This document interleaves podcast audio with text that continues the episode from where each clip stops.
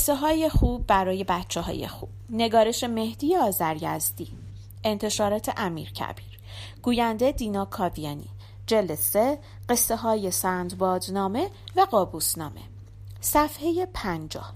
نابینای نکت سنج. قسمت پنجم. تاجر قریب رو به حاکم کرد و گفت اگرچه این پیشنهاد هم حرف زور است ولی چون من قول دادم حاضرم عمل کنم. اما قرار ما این است که من آب دریا را به یک نفس سر بکشم و دیگر قراری نیست که آب رودخانه هایی هم که به دریا می ریزد بیاشامم و قرار ما فقط آب دریاست. اکنون شما که حاکم عادل و عاقلی هستید دستور بدهید این مرد جلوی رودخانه ها را ببندد تا آب جاری آنها به دریا نریزد. من هم آب دریا را به یک نفس بیاشامم و دریای خالی را به شما نشان بدهم. حاکم گفت صحیح است و حرف حسابی است. باید آب رودخانه ها را قطع کند تا تو بتوانی دریا را بخوری وگرنه باید از دعوا صرف نظر کند و پیشنهادش باطل است. دومی گفت من هم حرف خود را پس گرفتم. اما رفیق سومی گفت من می‌خواهم صد درم گوشت از پای این مرد ببرم و اگر حاضر نشد باید هزار دینار را بدهد. تاجر غریب رو به حاکم کرد و گفت بسیار خوب. اگرچه این حرف هم ظالمانه است ولی چون قول دادم که یکی از سه پیشنهاد را عمل کنم این یکی را هم قبول دارم.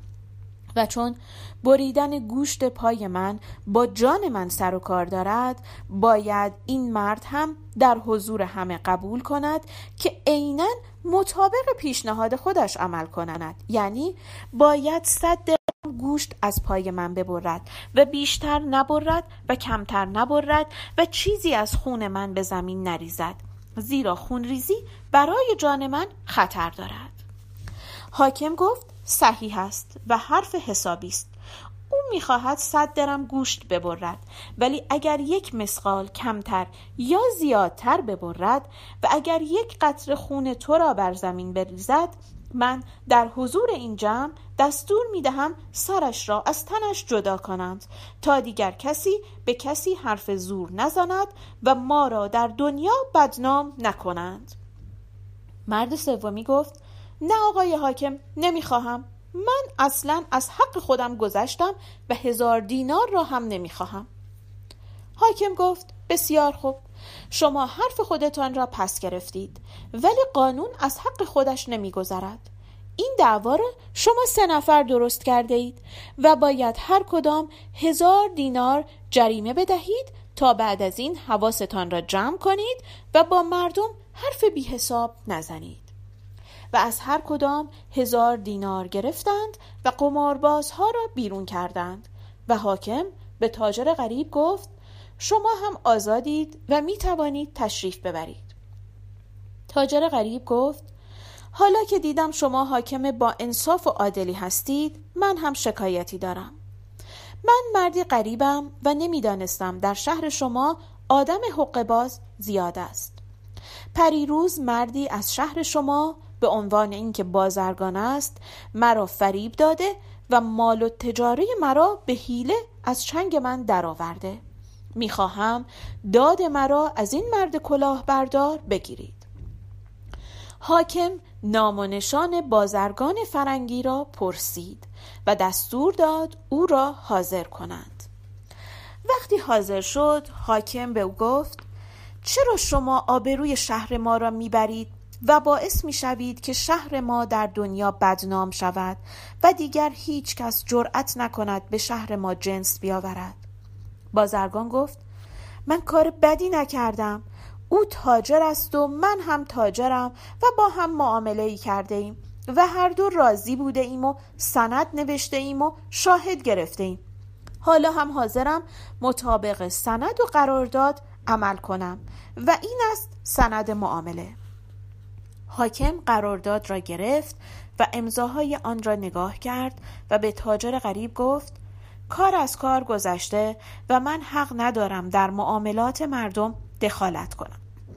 اگر ارزان فروخته ای خوب بود حساب می کردی و نمی فروختی اگر قرار باشد من سند به این محکمی را باطل کنم دیگر سنگ روی سنگ بند نمی شود و فردا هر کس معامله ای کرد و پشیمان شد دب به در می آورد و هر روز باید دعوای تازه ای داشته باشیم. رسم ما این است که قول و امضای اشخاص را محترم می شماریم و من نمی توانم معامله را به هم بزنم مگر اینکه بازرگان شهر ما نخواسته باشد مطابق سند رفتار کند. آن وقت موضوع دیگری است.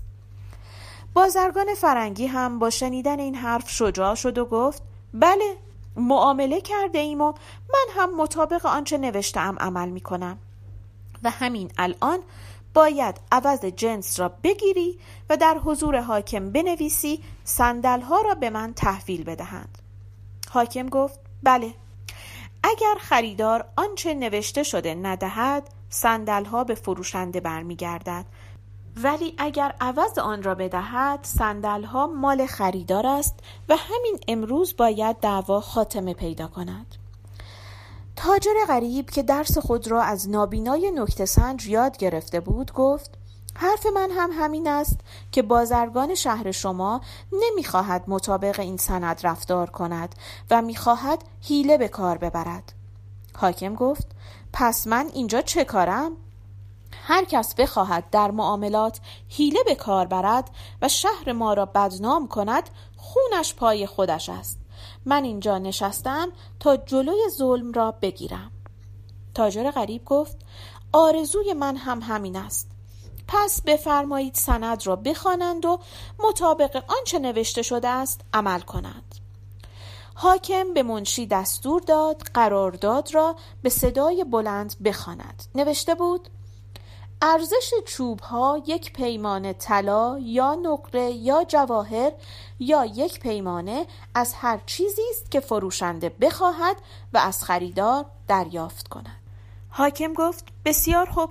اگر مطابق این سند رفتار شود معامله را تمام می کنیم و اگر نشود سند را باطل می کنیم بعد رو کرد به بازرگان فرنگی و گفت یالا عوض جنس را حاضر کن تا سندل ها را تحویل بگیری چون یک ساعت دیگر مدت اعتبار قرارداد تمام می شود بازرگان فرنگی گفت هرچه بخواهد حاضر می کنم حاکم از تاجر غریب پرسید عوض جنست را چه می خواهی؟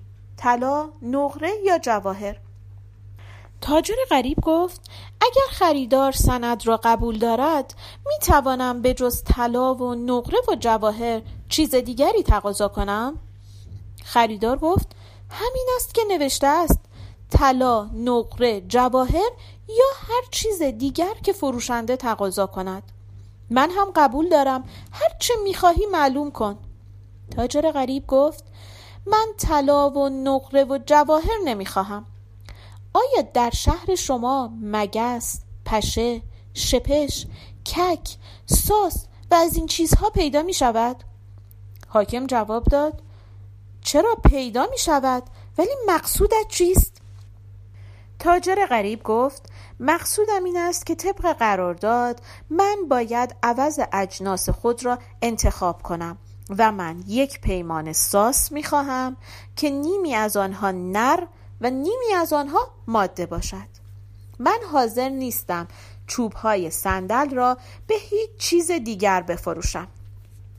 بازرگان فرنگی گفت این حرف درست نیست. من ساس نر و ماده از کجا بیاورم؟ کجای دنیا رسم است که چوب صندل را با ساس معامله کنند؟